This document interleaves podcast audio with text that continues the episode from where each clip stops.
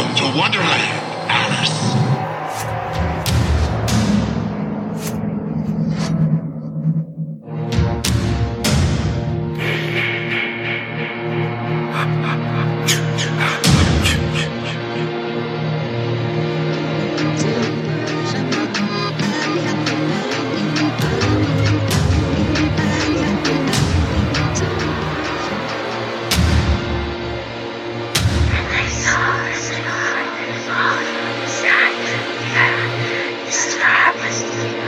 Forty going on.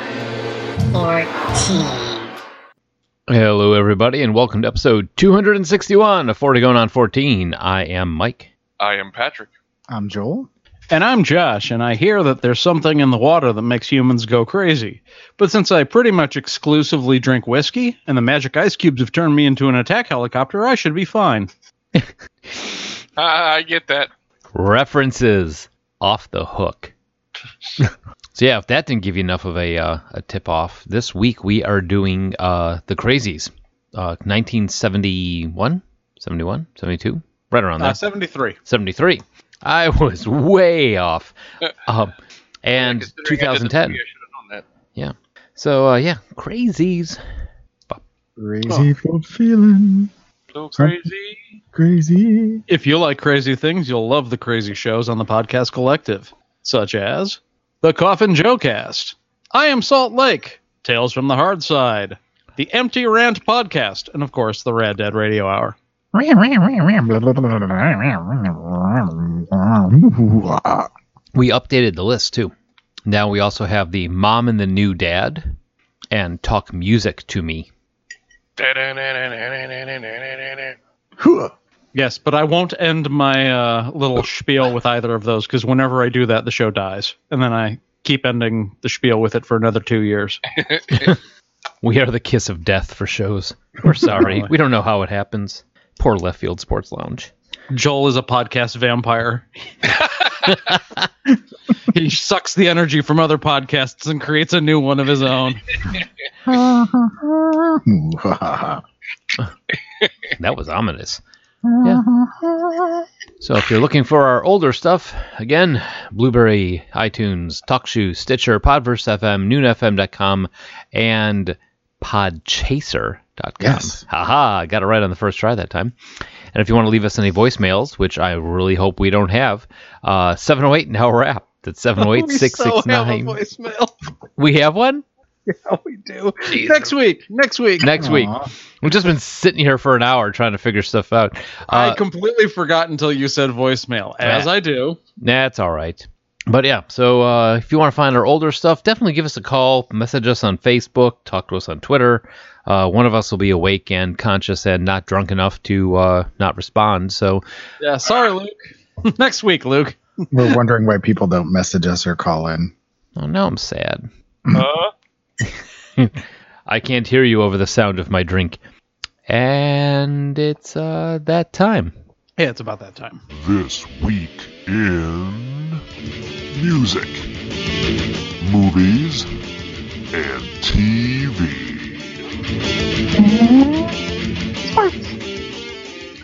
drew that one out a little bit. Mhm. Yeah, so this week we are going with March 16th, 1973. That was the premiere of The Crazies. La. By Patsy Cline. All right. Uh, ironically enough, the number one song in the land was "Killing Me Softly" by Roberta Flack. That's not even close to ironic. That's Yeah, not. why did I write- Yeah. That's not even Alanis Morissette ironic. but I had to say it. No, Uh, you didn't. I did because I knew I'd get flack for it if I did. I wouldn't- Uh, okay, uh, seriously, eh, because of that, the next time I see you, I'm going to kick you square in the nuts. I you owe me like seven of those. It's a good thing you got True. eight nuts. They call me E E.T. How do you buy pants? Carefully. Cash. Uh, and Tony Solowski. Shala- Polish? Sh- Probably not even Zalowski. close at all. Just let's just be honest. Solowski? Yeah. Oh, Shalowski. Shalowski. Okay. Was a Polish composer. He composed three string quartets. His later overture for orchestra was his first well known work.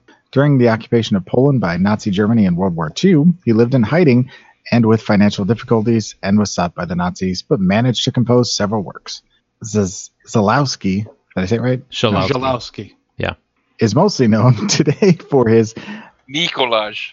sonatina for clarinet and his other chamber wind pieces with occasional performances of his overture.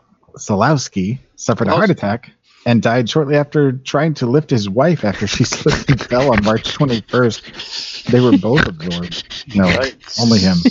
wow. Take heed, What? Mike. What a Polish way to go out. I survived the Nazis, but I had a heart attack when I tried to pick up my wife. Because- Wow, we should clarify that Mike is Polish. Just Yeah. saying. Just That's why we yeah. Yeah, he can say that. I can say I can, I can say a lot of things. Doesn't mean it's right. Um. There's a lot of things you can't say too, as we've proven over the years. Oh God. Yeah. Uh, on March 10th, wait, Wait, what? Ignore Um, that part. On March 10th, just on March 10th, Paul McCartney was fined $240 after he pled guilty to charges of growing marijuana at his Scottish farm.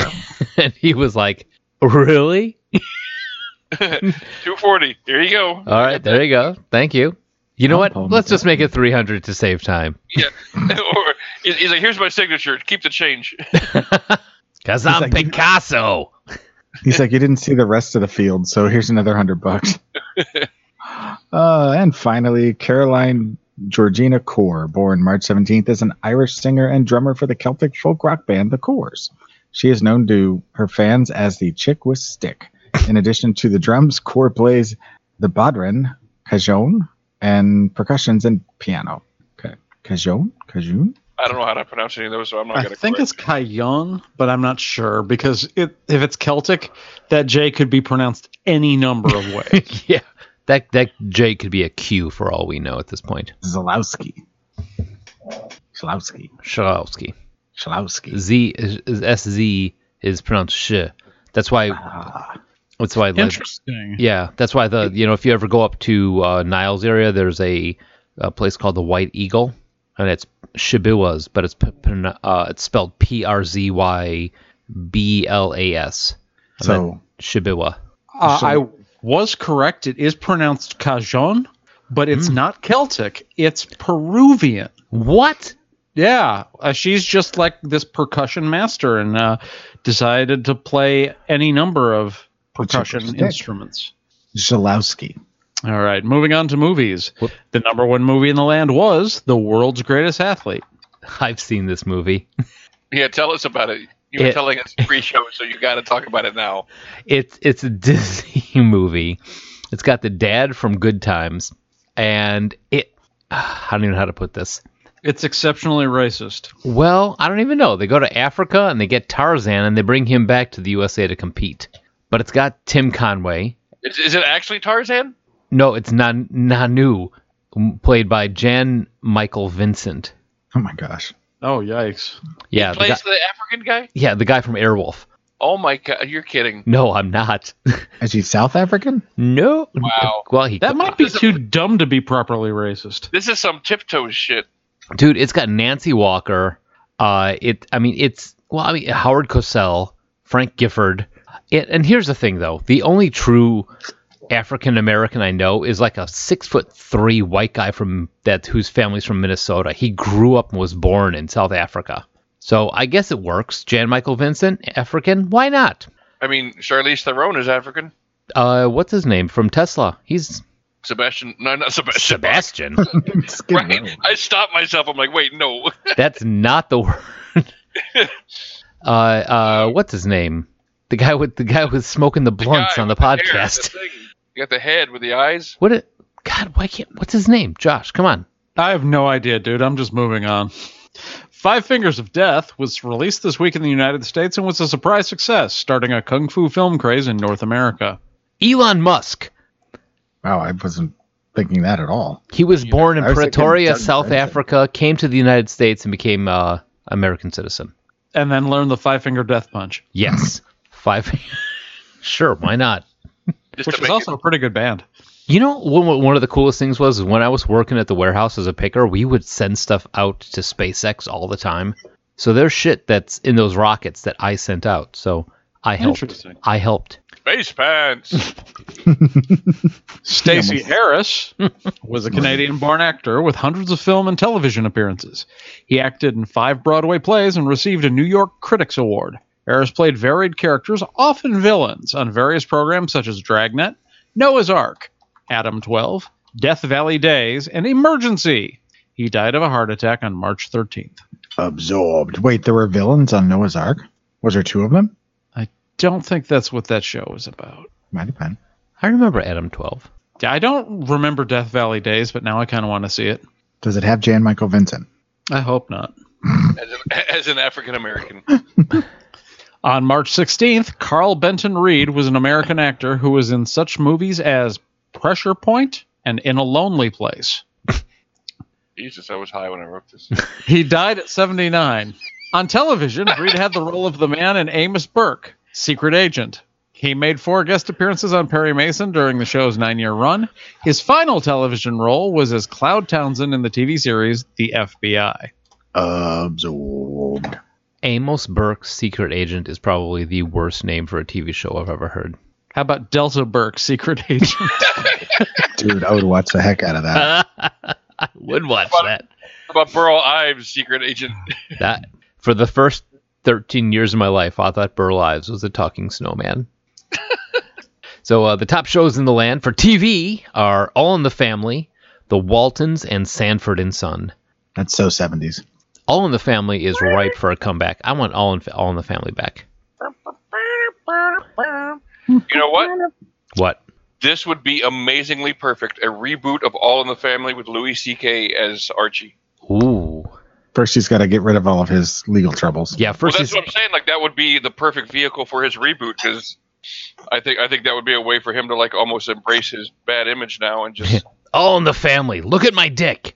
I remember that episode. Oh, now it's a show about incest. No, who's playing Edith? Oh my god. oh, who Oh, would but play? Uh, Archie. trivia, trivia. All in the Family was actually the name of the uh, one adult film that Jackie Chan was in. How do I see this? I don't want to see this. Does his dick do his own stunts? Uh, I'm sure. Nobody manages to break it. So on March 12th, Rowan and Martin's Laughing aired its last show, which is sad because those guys are funny. Do you guys ever watch any of the old stuff? Yeah, I've seen it. Yeah. What's your What's your favorite sketch? I was not aware there were going to be follow up questions. I don't know. I, I always liked the old man on the bench. It was like Ruth Funny Buzzy. enough, that's what I was gonna say. oh, The old shut man up. on the bench. Uh, am I the only one who's actually watched more than one of these? Yeah, I, I've seen a bunch of them, but probably not in seven or eight years. Oh, Okay. Yeah, it's been a long time. Let's move on to something more fun like Cedric Yarborough, who was born on March 20th. He's an American comedian, singer, voice artist, and actor. He starred on the Comedy Central television series Reno 911 as Deputy Jones and currently stars on Speechless and offers voices and voices officer Meow Meow Fuzzy Face on the Netflix comedy drama it's Officer Meow Meow Fuzzy Face. Bojack Meow Meow Ho- Fuzzy Face Bojack Horseman, which I have not seen. It's pretty damn good. It's Oh, so- dude, you would enjoy it. Yeah, Is, is it up my alley? it's dark and funny and intense and deep and full of hidden jokes and shit. And Nice. It's so good. yeah, So, Ananda Lewis, born March 21st, is an American television personality, model, and social activist. She was an MTV VJ from the late 1990s until 2001, when she left the network to host her own broadcast syndicated television talk show called the acronym of the week, which is TALS. I'm pretty sure that's Tim Allen Lick's sack. For fun and profit.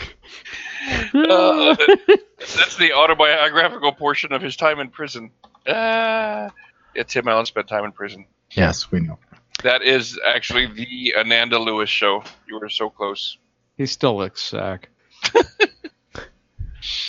She's gorgeous too. Who? I don't know if you guys remember her, Ananda Lewis. Mm-mm. Yeah. Now, is it is it actually Ananda, or you were just too stoned? No, that's to a re- spell- that's, a, that's the real spelling. Yeah. Oh, Ananda. okay. Oh, look at that. Yeah, that's a person. Okay. Yeah, Spur- that was actually not a typo in in a tweet. Hey. White with typos this It, week. yeah, in ri- in my defense, You're white. in my we don't defense, I do thought you were too stoned to spell Amanda. well, I mean that's valid. I I gotta give you that. Sports, he says, trying to pass it to you one more time. Oh, it is my turn, isn't it? Hey, all right, I'll step up. Hey. Hey, what day is this? Born on March 11th, Kennedy Otieno is a Kenyan cricket wicketkeeper. That's not easy to say. Kenyon cricket wicketkeeper. I like that. say it, say it four times in a row. Go, Josh. Kenyon cricket wicketkeeper. Kenyon cricket wicketkeeper. He's not even high. That was worth price of admission right oh, there. that was amazing. I loved that one. He scored 85 versus Australia in the 1996 World Cup. Good on him. Other than that, not much to say about him. He was a he was a professional. All right, I want to hear you say the next sentence. Frank Francis, nicknamed the Fordham Flash or the Old Flash, was a German American MLB player and manager. He was a switch hitting second baseman who threw right handed. So are you. He, he played for the New York Giants and St. Louis Cardinals, and he managed for the Cardinals, Pittsburgh Pirates, and Chicago Cubs. He is a member of the National Baseball Hall of Fame and Museum and the St. Louis Cardinals Hall of Fame Museum. He died on March 12th from injuries suffered in a car crash one month earlier while he was picking up his wife. Damn. That's a sad absorption. Man, who'd have thought two in one week? Kenyon cricket wicketkeeper. That's my next podcast. it works on multiple levels.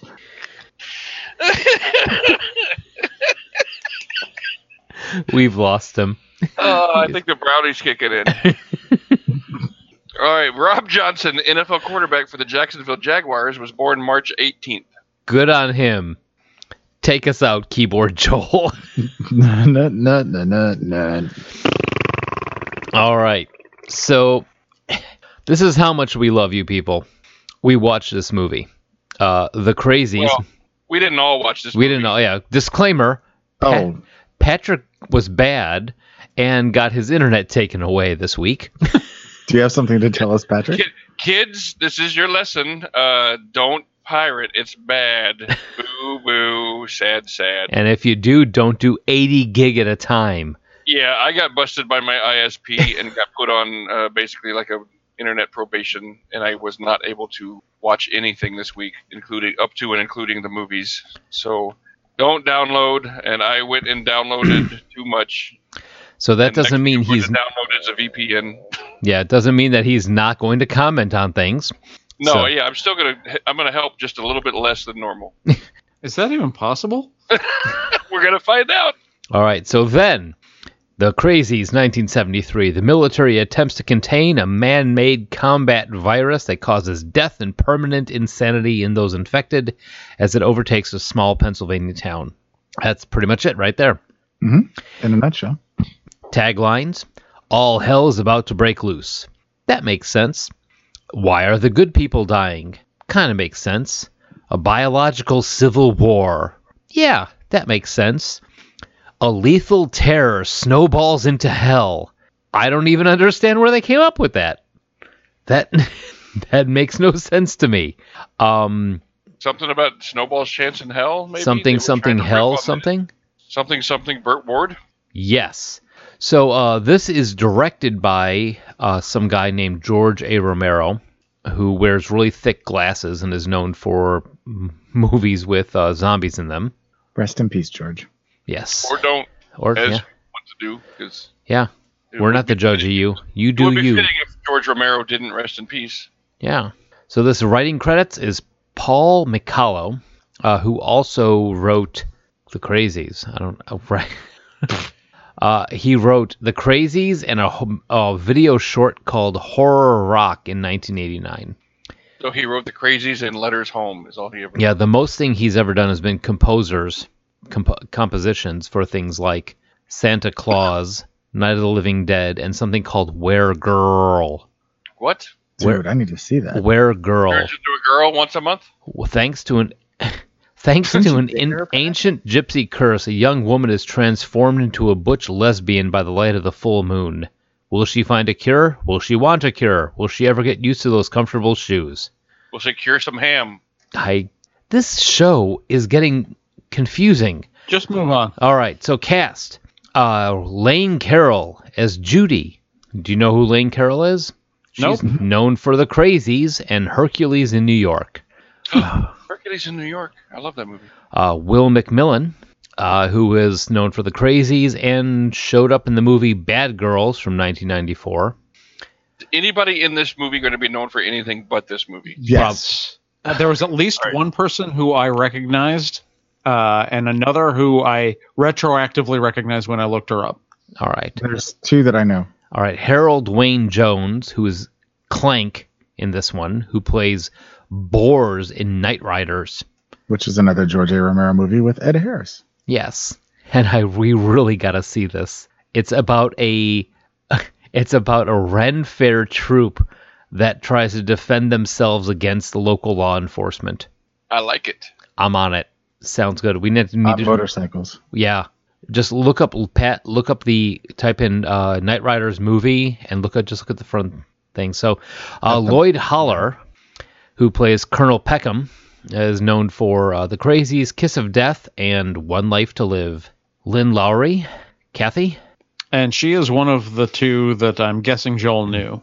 Uh, no, actually, two, not in this. Oh, really? Because she's like a scream queen. She's been in a ton of horror. Oh yeah, she's got a literal. I mean, there's at least 10, 12 things on here that are all pre-production for her. Yeah, she's still working, still doing almost exclusively horror. Oh my god! Did you just look up the I Knight Rider? did. yeah. Tell me that doesn't look like fun. Camelot is a state of mind. It's got Ed Harris, man. Wow. and Tom Savini. eh? Hey, I don't recognize Tom Savini. a lot of these movies she was in are not big, well known.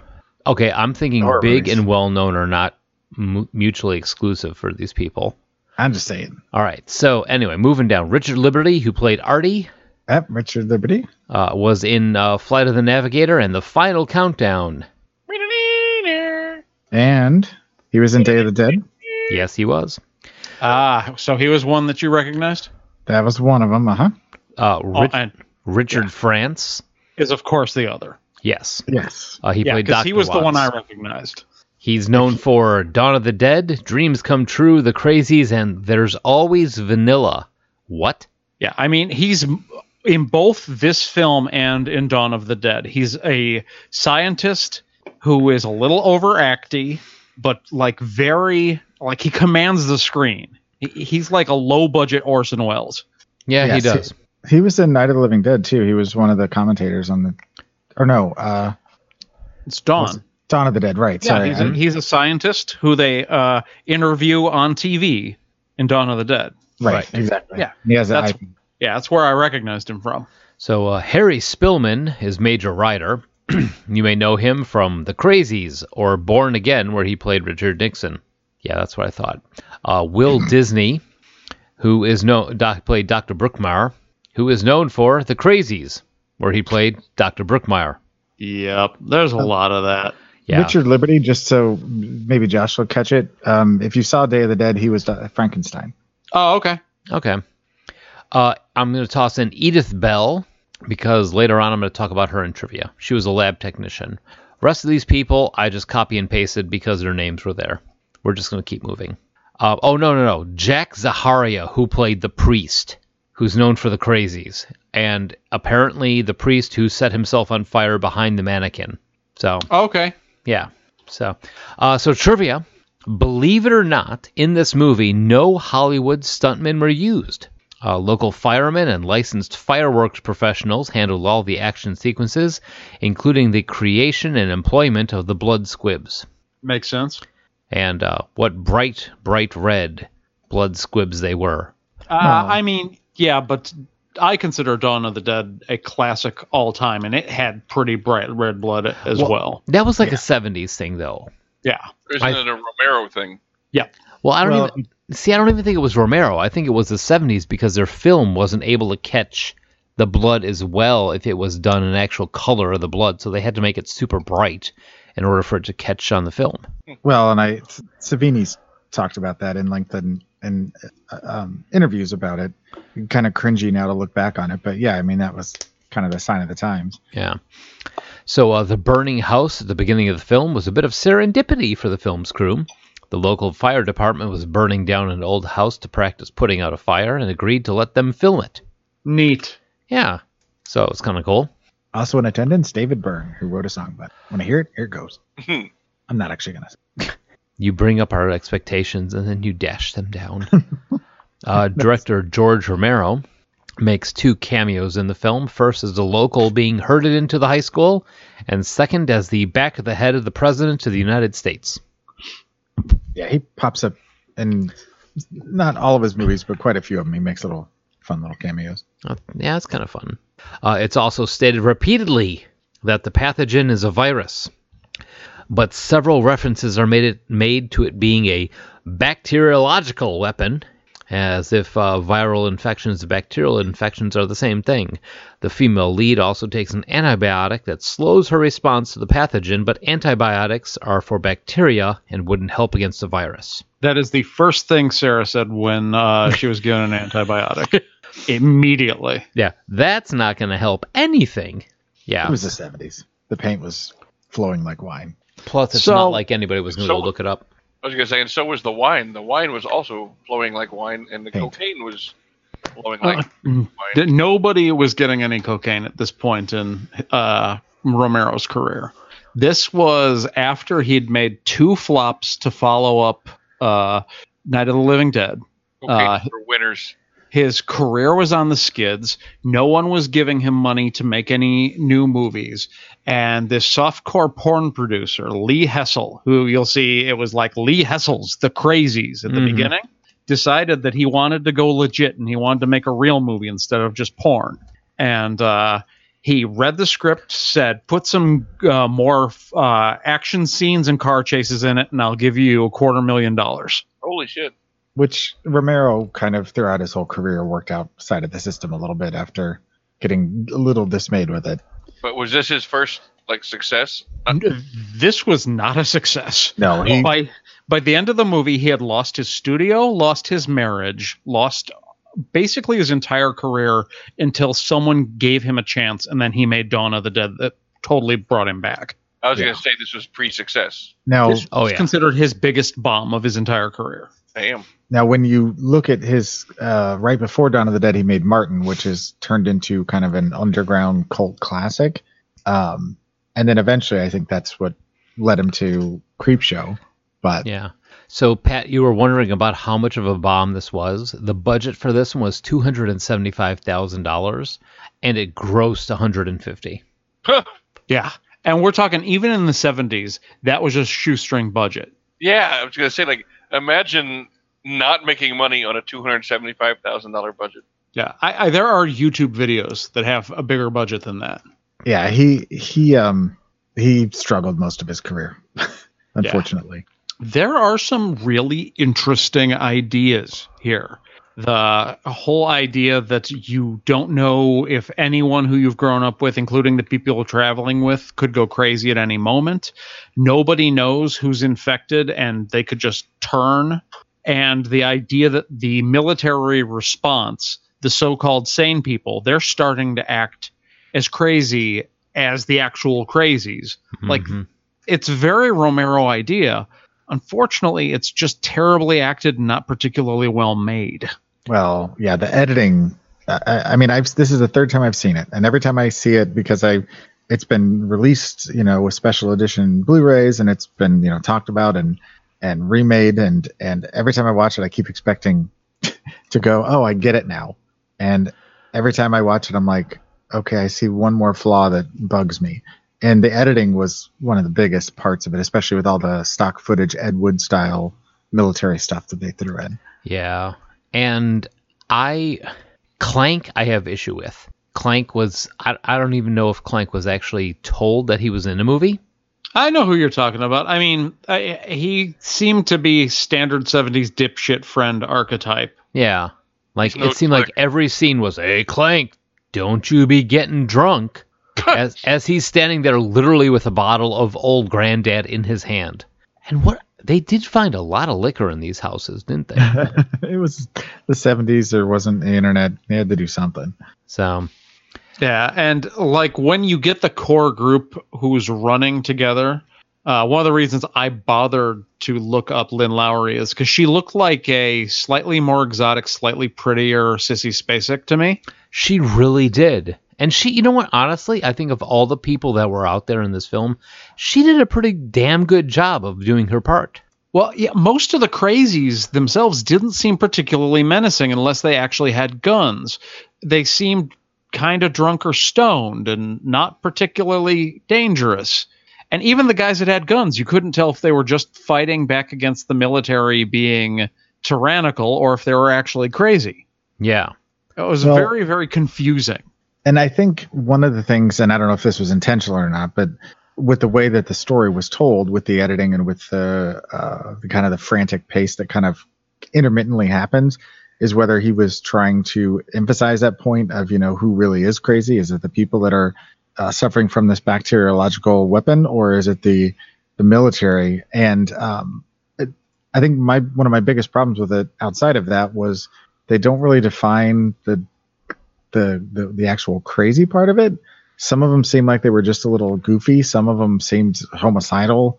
Uh, like there's the one scene that really sticks out where there's um, uh, there there's the kind of the battle between the the army and the group of crazies, and there's the one woman that's sweeping up the the field. Yeah, I you know I think a, l- one of the trivia that I actually didn't put in there that I probably should have was that a lot of the extras, a lot of the unnamed characters in this were all like townspeople and high school students. Which hey, that's cheap labor, and I mean it, people want to be on on TV and on the movies. So Oh yeah, everybody wants to be in a movie, so I don't I don't disparage them at all. I just you know it I think that's it is that you have a ton of people from this little town that they were actually shooting it in. They were like, "Hey, I'm going to be in a movie. What do they want you to do? Oh, I'm just going to sweep up a field." And she did a damn good job. Crazy. Yeah. Now, there was one scene that was particularly well done, and um, that would be the scene where say, and it was in another movie. no, where the the main one of the main girls, I all of a sudden lost her name. Um, Judy? yeah, where she's out in the field, and the other two are making a, or the other three are making a get a run for it. She's killed Frankenstein, and uh, the military surround her, and you know she says her lines, and then proceeds to get shot as the the sheep kind of run by, and the Oh, that's Foreground? Kathy, not Judy. Okay, Judy's the okay. pregnant nurse. Yeah, No, that's right, Sissy okay. Spacek. um, which was a very well done shot. I mean, that I don't know if it was intentional or not. I'm sure it was, but No, no, no. I mean, I, I agree with you. Is that she? I mean, she was all in for her character, and she actually, I think, out of all the other characters in this movie, did a great job of kind of showing the progression of Trixie affecting her. She was also one of the only likable characters, which is why it's horrifying when her dad goes crazy and uh, they start to have sex, basically. That was really kind of a right turn I wasn't expecting. Um, Yeah. I mean, the only likable characters, as far as I was concerned, were Kathy and Colonel Peckham. but again, it's one of those things where the the, the disease itself or the whatever you want to call it doesn't have rules. It seems like Yeah, you can't make an accurate threat assessment as a viewer, like what the monster is, who who are we rooting for, who are we rooting against. mm, How can we evaluate the decisions made by the characters when we barely understand them? No, and I think that's part of the part of the problem with the movie and make and in the making of it is they're like with using the extras, they were kind of like, "Hey, this just makes you go insane. Just act crazy, do it." And n- you know, you go to a group of people and say, "Act crazy," they're all going to do something different. You know, And if, if you're on a limited budget, you don't have a whole lot of film to waste, so you're just going to have to take some takes. Right. Yeah, that's true. take what you get. Why the hell did the army not give Dr. Watts a fucking ID badge? Seriously. I mean, a, a, the other thing that uh, when Sarah and I were watching this, she just kept saying "worst army ever." I completely agree. Especially when they busted into the um, when they busted into the one little home- homestead and they immediately shot down everybody.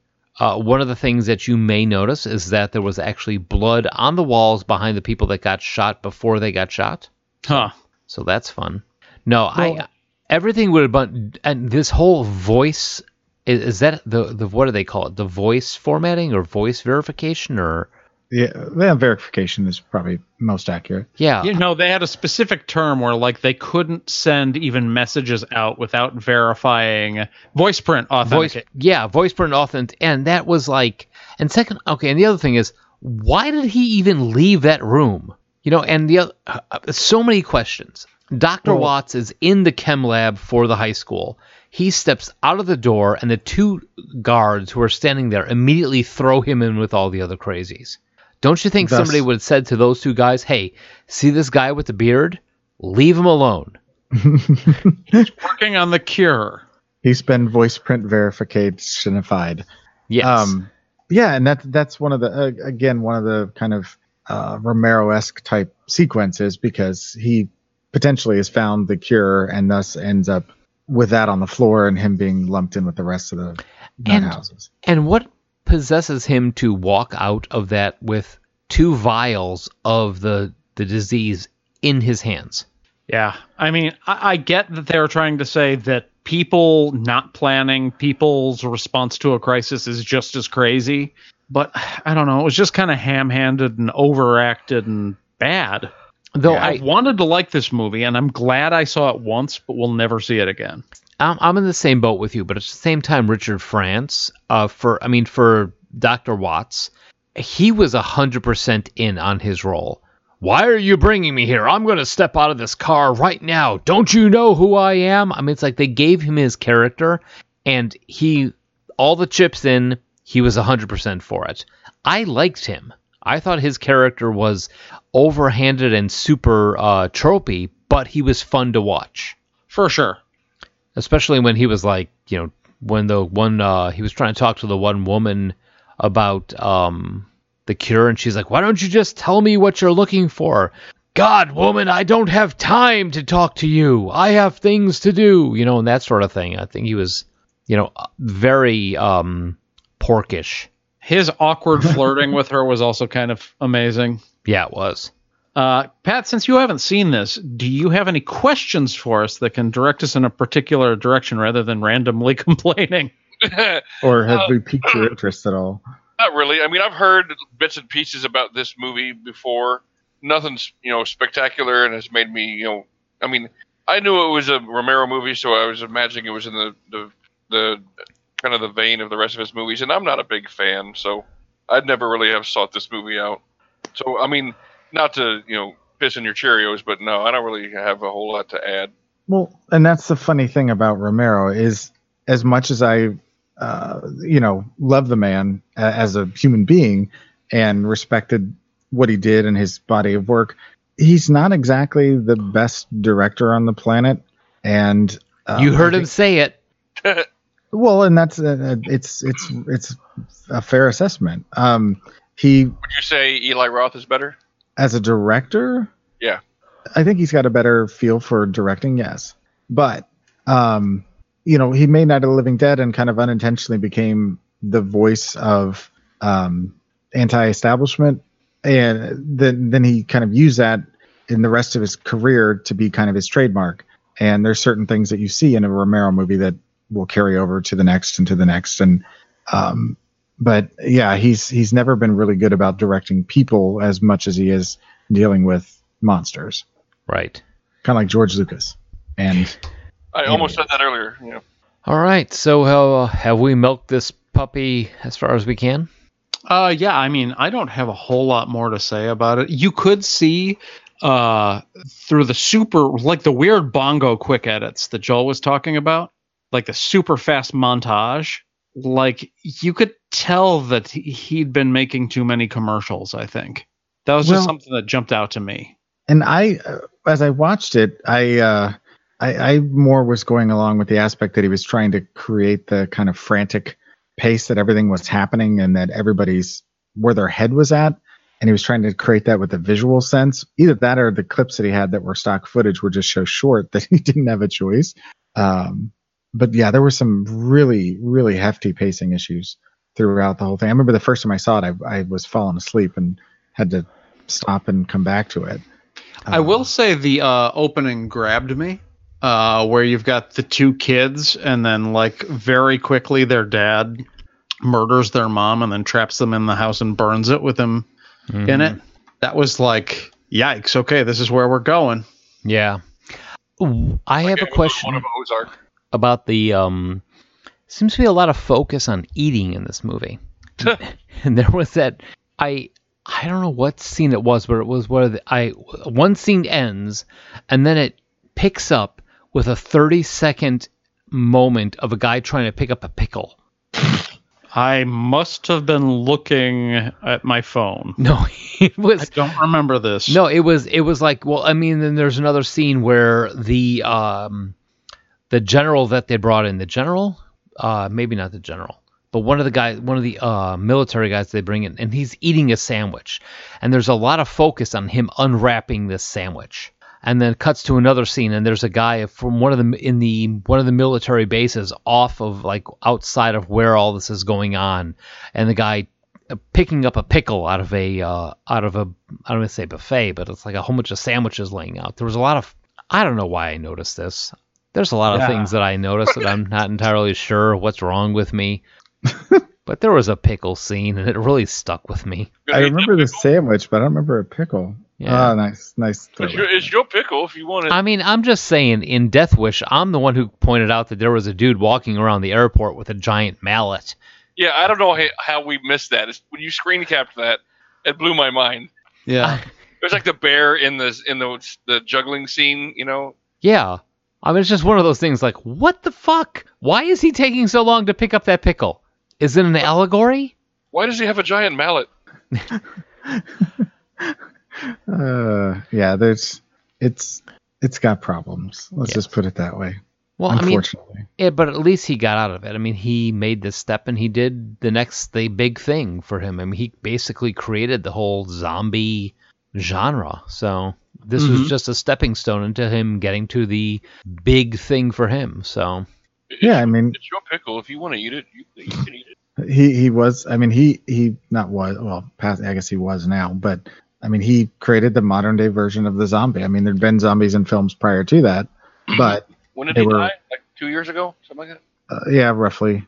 Um, but they were more, you know, the Haitian slave zombies that were used for, you know, uh, punishment or whatever. Yeah, So- not the Walking Dead that eat the living. He, he like yeah, everything that came after owes itself to Romero. Yeah, if it wasn't for Night of the Living Dead, we wouldn't have The Walking Dead and all the other glut of zombie stuff that's out there, which for me is a good thing, but you know, it's getting to the point where it's oversaturation. But yeah, I, that's th- I think people are that's- taking it a little too far. Like you know, everybody's expecting zombies now, like a real thing. Is like it is. Like you just you do realize it's fictional people, right? You know, like people are selling zombie preparedness kits and shit. I'm like, it, it's fictional. Well, imagining that it's not is a good ac- exercise in like disaster preparedness. Oh, I get that you know the d- dystopian appeal, but I'm just saying, like you know, just call it what do you want, what what you're doing, just just disaster. It's like it doesn't have to be specifically zombies. I just Yeah, it's just more fun to do it that way. It's it's more fun to imagine that you're going to survive a zombie apocalypse than you're gonna maybe not survive a terrorist attack. I'm just saying. Well, Alright. but fuck your fun. but uh, you know, how far off is it that you know this type of thing could happen? Not The Living Dead, but just a bacteriological weapon that makes people insane. is bacteriological even a, wo- a word? I think it is. It is because it sounded really weird when they were saying it on in the movie. Well, it sounds made up. It sounds made up, but I think it's actually I I think it's actually legit. okay, because like it's some bacteriological stuff. Let's get into pickup. Vroom, vroom. Where's my truck nuts? Tim Allen's licking him. And on that note, we're going to take a break. Tim Allen licking truck nuts is code for us to take a break. When we come back, we're going to talk about The Crazies 2010, starring some guy who's known as Timothy Oliphant, which I You don't think know who Timothy Oliphant is. he's he's been in some things. Oh, I love Timothy Oliphant. Me too. Kenyon Cricket wicket keeper. And out.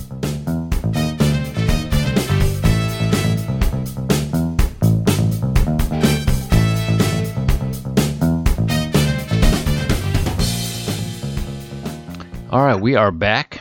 We're going to talk about 2010's The Crazies. Uh, about the inhabitants of a small town suddenly plagued by insanity and then death after a mysterious toxin contaminates their water supply.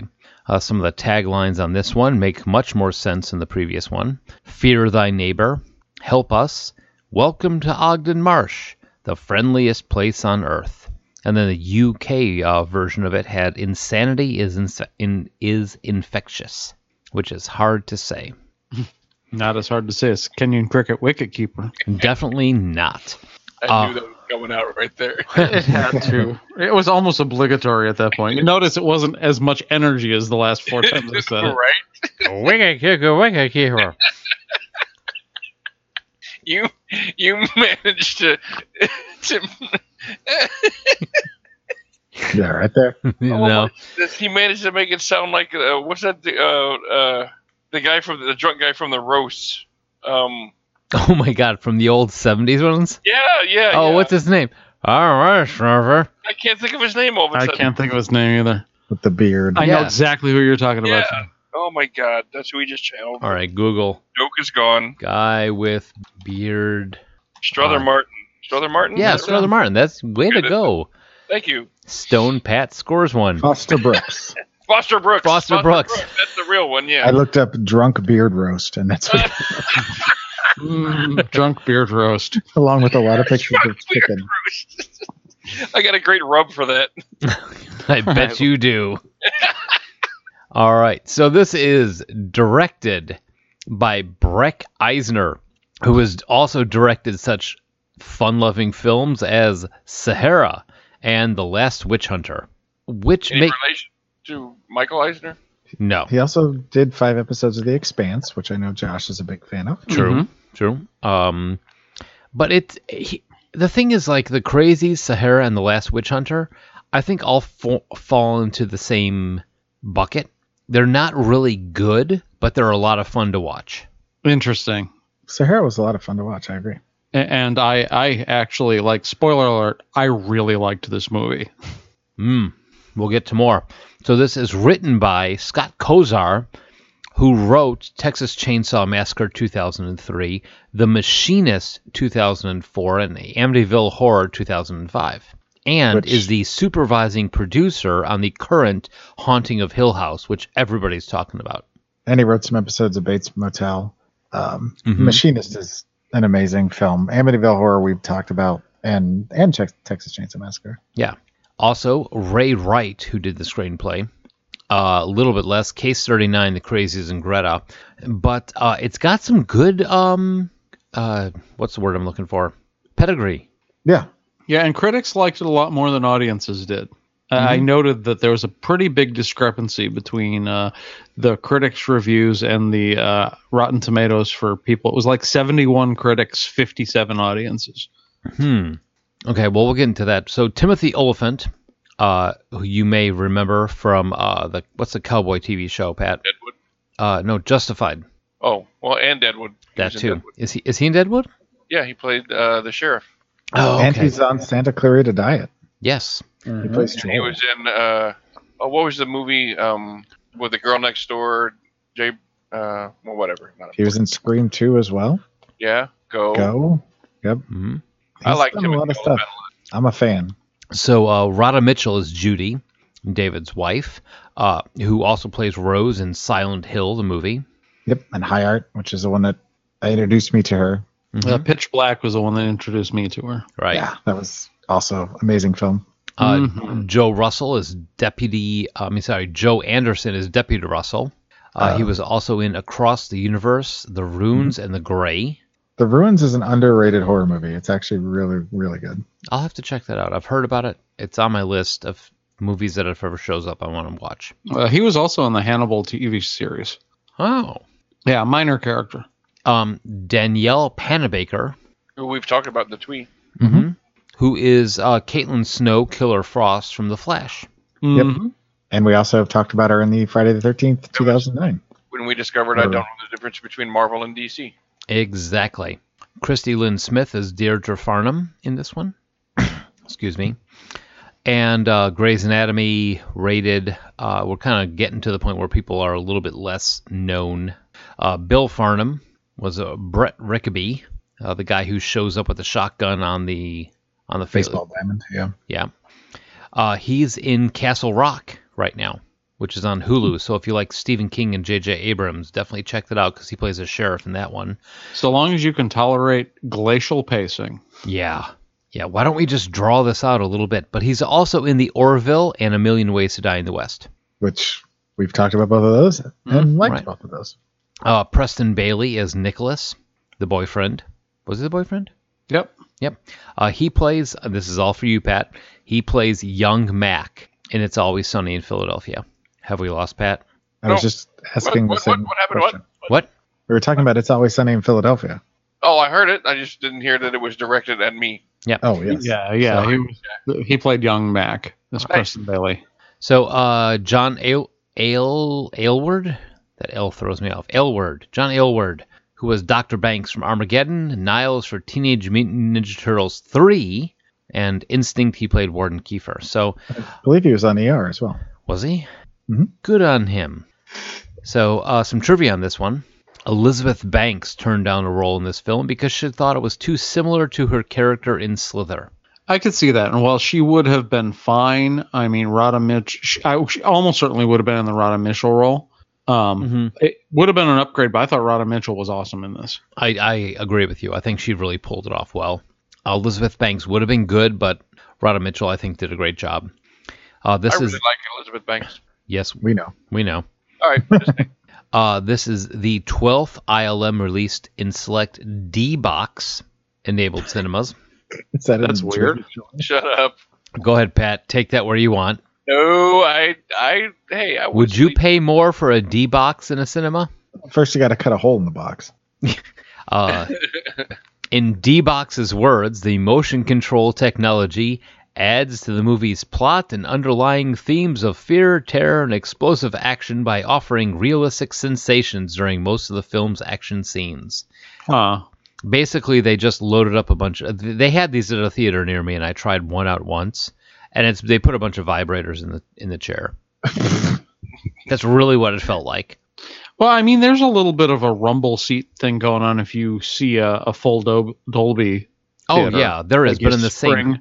Yeah. yeah, it wasn't as nearly as thrilling as you didn't think it would be. Uh, Lynn Lowry, co-star of The Crazies from 1973, of which this film is a remake, which is kind of our shtick, uh, is an infected local who rides a bicycle through the town. And what's crazy is even though she was only on the screen for like half a second, Sarah watched this one with me too. She recognized her immediately. Wow, Nice. Good Did- on Sarah. Yeah. Yes. Sarah's like a detective. Okay. I, I got nowhere to go with that. I was done with the Um, statement. I was I was waiting for more. nope, that was it. It's like uh, she's like a detective. She has a hat and shoes too. Uh, the sound of the nuclear explosion can be heard about one second after the light. And uh, subreddit, they did the math, which means that they were only about 340 meters from the nuclear blast itself. And should have had a refrigerator. Right. you don't need no Mack truck. What you need is a refrigerator. Um, so yeah, so that was the uh, you know, and there's a whole bunch in the in the trivia. There's a whole bunch of stuff about you know they would have been blinded by the uh, nuclear blast. They wouldn't have survived it. They were way too close. You can't outrun a nuclear blast in a Mack truck type of thing. But at that point, who cares? It looked cool. I, I would have cared. Of course you would. Um, Josh, I really enjoyed this movie. Yeah, from the moment it started, like uh, we were five minutes into it, I was like, okay, this first five minutes has been better than the entire original film. Oh yeah. I mean, I, I like how they opened it with the entire town burning to the ground and around you, and it just says three days earlier. Yeah. And, and you've got the crazies are legitimately menacing. There's a nice slow build up.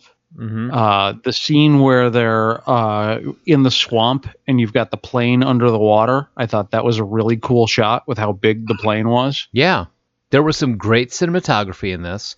There were some actually scary parts in this. Uh, where in the previous one it was kind of like, oh yeah, there's somebody gonna that's gonna come. My my freak out moment of watching this movie is when they finally got to the um the truck stop and his wife is drinking the bottle of water, and there's there's the guy in the kitchen behind her. Just Yeah, standing there. the hunter. Yeah, the hunter's behind her, and she walks to the left, goes around the counter, and the camera pans back to the right, and he's gone. Yeah, And I was watching this with um Suzanne. no with Katie. No. Yeah, and Katie's like, "Where did he go?" there was a dude right there, and she was like, all ready for it. You know, I mean that, and that is, but I mean, it's a lot of subtle. I don't, I mean, not even subtle, but more, more uh, waiting for it type freakouts versus the visceral blood in your face type stuff. I- I'm going to also give you a bold statement. Even though overall, maybe this film won't crack my top 10, there were two scenes that are going to rank uh, among my all time favorite scenes Wow. in a horror movie. That's a bold statement. Uh, the car wash sequence was flat out brilliant, Yes, it was. where the uh, car is trapped. g- Moving forward slowly, and you can see the lights cutting on and off, and they're headed towards the crazy people, and they can't do a goddamn thing Mm-hmm. it was just like I was like the idea, the cinematography, like everything about that was awesome. And I also really enjoyed uh, at the truck stop where he's trapped under the truck in the oil change area with a gigantic hunter. Mm-hmm. Just like that one wasn't as striking to me as the car wash, but like the car wash scene, I was impressed the entire time it was on the screen. And and the way they concluded it with the one crazy getting the girl with the with the tube around her neck and killing her. Yeah, with a hose, Mhm. and yeah, And- and she gets yanked out of the car and her neck gets snapped. Yeah. it wasn't even intentional that I think that he meant to. Well, I won't say that. I, I think that it was unintentional the way that she ended up dying, as much as he was just trying to get to her to try and kill her, and it was just a happy accident. Well, unhappy accident, but yeah, it was pretty dark. And that's the thing. The movie isn't necessarily all about the jump scares as it's as much about that as it is about the just the disturbing sequences that I appreciate Uh-huh. a movie that doesn't rely on jump scares. Yeah, this movie took a lot of the interesting ideas from the first one and just made a good movie around them. It discarded the uh like the military or crazy fuck ups that are just as crazy as the crazies and just decided to make the military almost faceless and menacing. Okay, well, here's a question. What was the budget compared to the other movie? Oh god. Oh, hang on, hang on. I got that. I got that. That's a thing. I'm sure was quite a bit more. Oh, it, it definitely was. It's got to be millions. Well- Uh, I've got. Talk amongst yourselves. Barb, barb. Well, this is the third time I've seen this one as well. All right, so the Uh, budget was 20 million and it opening weekend did 16. It grossed 39 and worldwide it hit 56. 20 million. You got a little more room to make a better movie. Yeah. For sure. Well, and with the pedigree it had behind it, between the kind of at this point still somewhat up and coming um, people that weren't A-listers, but uh, they were right on the cusp. Mhm. Um, plus, the writer and uh, the writers and the director were all, you know, they'd done their time and uh, had proven themselves to be, you know, talent. So definitely had more going for it in that regard. no, and it's um it I don't want to say it's a little bit more realistic, but it's a little bit more terrifying in the Well, way that the military just shows up and like like at the whole scene where they go and wind up rescuing um the uh, girl's boyfriend. Oh, yeah. That whole I mean and he runs out of the gr- he runs out of the bar and oh get away from my mom. And they just they just shoot him, shoot his mom and then set them on fire. Yeah. You know, it's it's a l- it's very much like if there was something the the thing that I got away from it was if something that bad got out, how aggressive would the army, navy, whatever be in keeping it contained? Well, and the ending tells us that. Right. Well, and, And the how truth of the matter is, if, if they had to go that vicious, there would be no witnesses. Like, well That's kind of a major plot point, yes. Um, a- and one of the other things that I appreciated about this, the first time I saw it, as well as the this time, was that they did establish there were rules um, with the sickness. It wasn't just a we might be a little crazy. That you had 48 hours uh, from the time you were infected to the time you were, you know, completely too far gone. Um, and yeah, so they- otherwise you're immune. yeah they had they had an established rules and you know with the way that the the progression took hold of people you know kind of the the the silent kind of lost in thought sort of thing to almost zombie like with uh, the veiny discolorations and um, desire to just kill everybody like the hunters, hmm which Yeah. that was messed up. Well, and it was so neat the way that the individuals like seized on whatever was around them, and that became their weapon of choice. Like for the Emmy, it was his bone saw. That was Ah. a great scene. yeah just like yeah so many and granted this movie probably uh, got itself bumped up a few spots in my mind because i was directly comparing it to just having it two days before seeing the original and not liking the original but uh, yeah I, I thought that it was not only better than the original but it was a legitimately really good horror film No, and it, it was because it, it kept to all the the good horror tropes.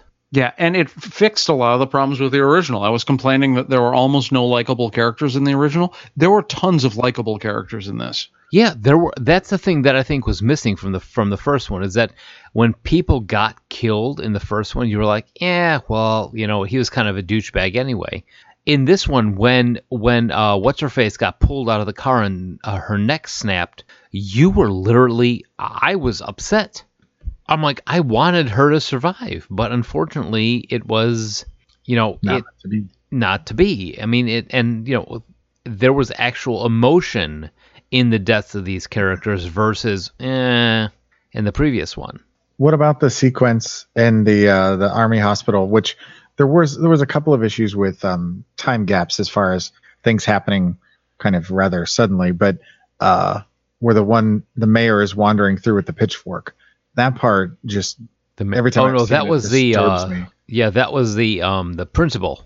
Yep. Oh, okay, sorry, wrong guy. Yeah, and that and that was a great scene because you know her husband and the deputy are on their way, but you don't know where they are, and you know that she has just tried to save her friend.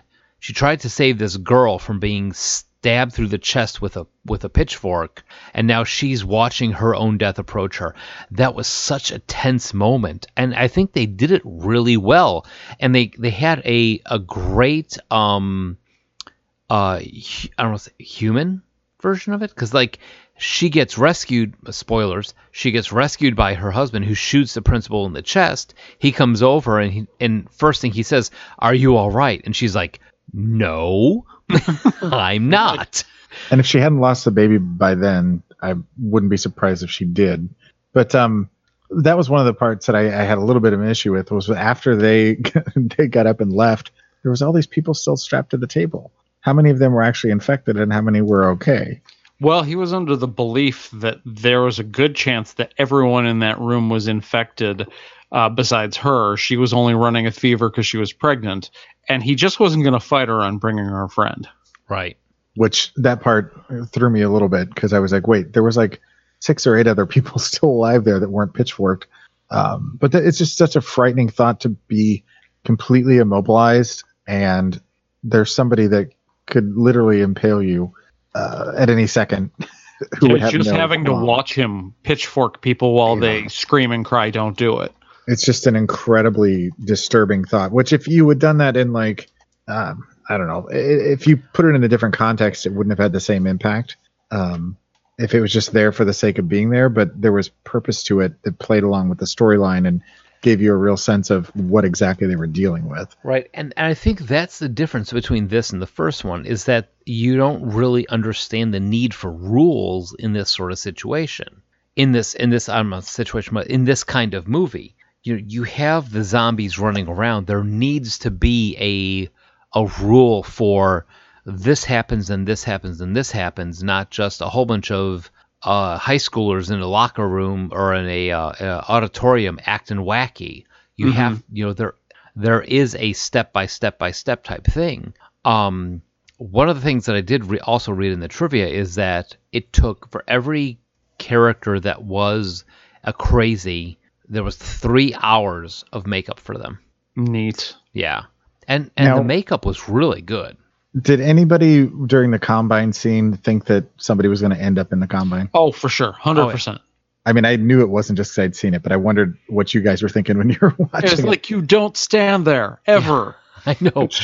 she trusts, you know, she had no reason not to trust her husband at that point. She knew he was not feeling well, but she didn't know the extent of what was going on.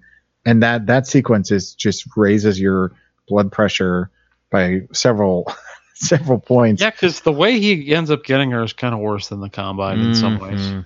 It- it's a lot worse. But it, it, the nice the nice thing with that is it, it gives you this beat where you're at this high point of stress, and they're like, okay, everything's fine, and then you hear the gunshot, and then everything you don't even get a chance to really catch your breath and recover. And so when the next thing happens, you're just like, oh shit, you know, Yeah. Mhm. it's a yeah, it's hard to deal with. But I'm glad you guys liked it because I was looking forward to seeing this again. It's one of those that is one that I revisit periodically, and um, I was a little nervous. Maybe you guys weren't going to dig it for some reason. No, I, I I dug it because it actually had tense. If if there's a horror movie and I'm not, well, I don't want to say edge of my seat, but if I'm not concerned, if there's no e- emotional investment in the characters I want to see survive, then Then you're watching an Eli Roth movie. exactly. Shut up, Pat. But no, I mean I en- I enjoyed this. This was a fun, tense. You know, the whole scene in the truck stop was great. I'm sorry you didn't see it, Pat. Yeah, actually, you know, I might want to watch it now after you guys talk. No, And I you like that. you need and we to. built it up a lot. And I know you don't want to suffer through the original, but you should probably watch them in order because it does benefit from the comparison. Oh, well, then never mind. I mean, you you might be, oh man, this sounded awesome. And I think even if you end up saying it wasn't as good as we say it is, I think you'll appreciate the car wash scene. It, it is is so well put together. Yeah, it it is. I I don't want to spoil it for you, but it's one of those kind of like it. The whole scene finishes up with up. Of course, that's what happened. Well, and, and it's nice because when you watch them back to back like that, because you really get a sense of, okay, here's kind of the seed that George planted, but didn't pull it off in any way, shape, or form. They took the the little um, highlights of it, tweaked them, added other things to it, and turned it into something that hopefully he was proud of. I've never read his thoughts on the remake, but um, it definitely ranks up there with one of the better ones out there. Full show. No, I mean this. This was actually the second time I've watched this movie. Really? Oh yeah, Oh, I didn't know that. Yeah, this was I- the first time for me. really? Yeah, for both of them. and I know it wasn't the first time for Joel. I I don't know how what I watched it the last time the girls went out of town. Whenever whenever they leave, I have a thing where I will randomly choose a movie on Netflix or on Amazon Prime, and then the next movie has to can has to have somebody from the first movie in it. so it's interesting. like, I like yeah, that. and, and that's I don't I don't know why I started doing that, but like I'll watch Alien, and then after that I will watch um, Copycat because it has um, what's her face Ripley in it. So whoever's in that movie, I will find a movie who is in Copycat and move to the next one. And that was one of those days where I just moved into that. So, but it there what I appreciate about this one is there's actual tension for people that you care about the the fight in the nursery where the um uh the son and Oh. son and wife of the guy who showed up on the ball field with the shotgun show up Yeah.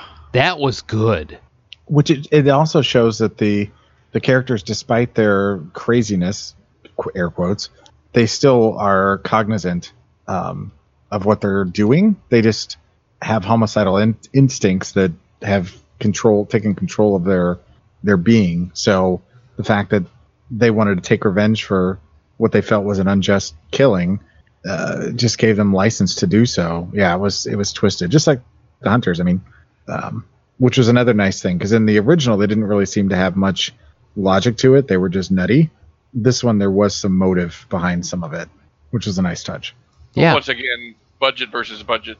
well i think it's less budget versus budget and budget versus well written script I mean, what happens if you give George Romero twenty million to make a movie? you get four shitty movies you don't get anything now unfortunately Truth. Mm. He's Okay. like, but Did he ever have that kind of budget? What kind of movie did it produce? I mean, I'm sure that uh, Land of the Dead had that kind of budget, and I legit didn't like it. i know while you guys are talking there i'm looking yeah because I'm curious. I mean, Uh, six- even oh, 16 million for- yeah, sixty million is for- only four million off. Close enough to, to draw a comparison. yeah i mean that was his big that was his kind of his last hurrah with uh, filmmaking So there you go. There, that's not just your. It's not just your budget. I mean, obviously, he- It's your last i mean hurrah.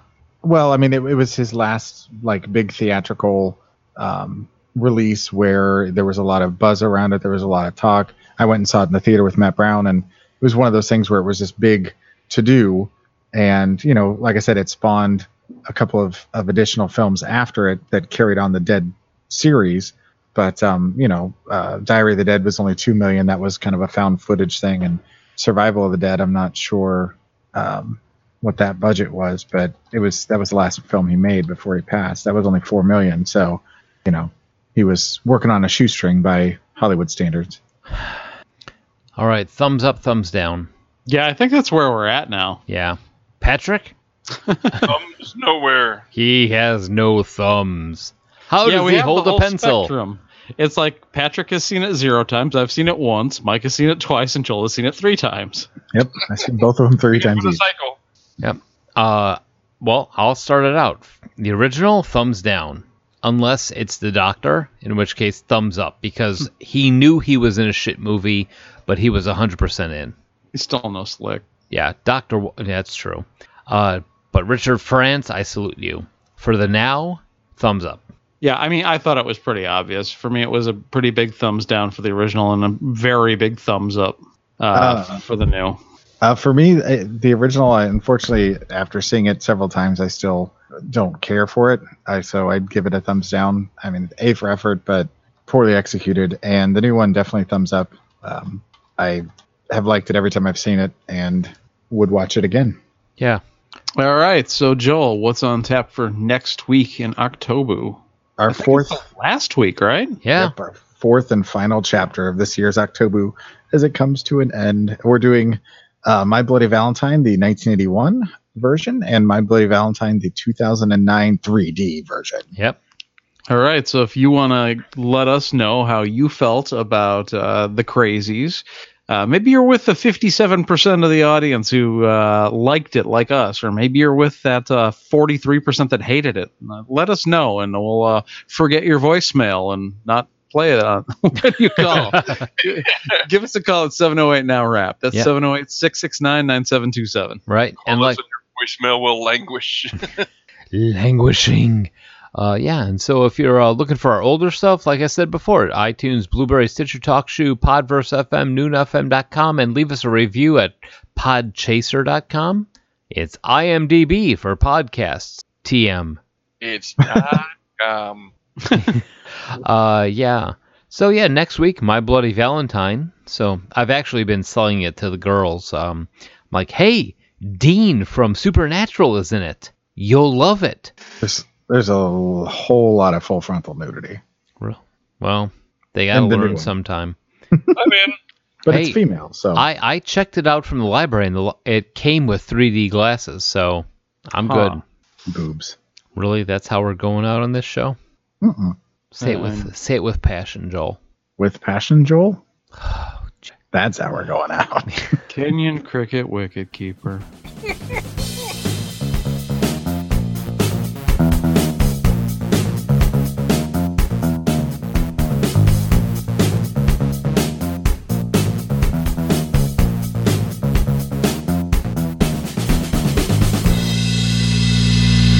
Although they probably would have looked like pets. Venus, Venus. Wiener, wiener, wiener. That's what it is, wiener. Lots of that too. What conversation are you having?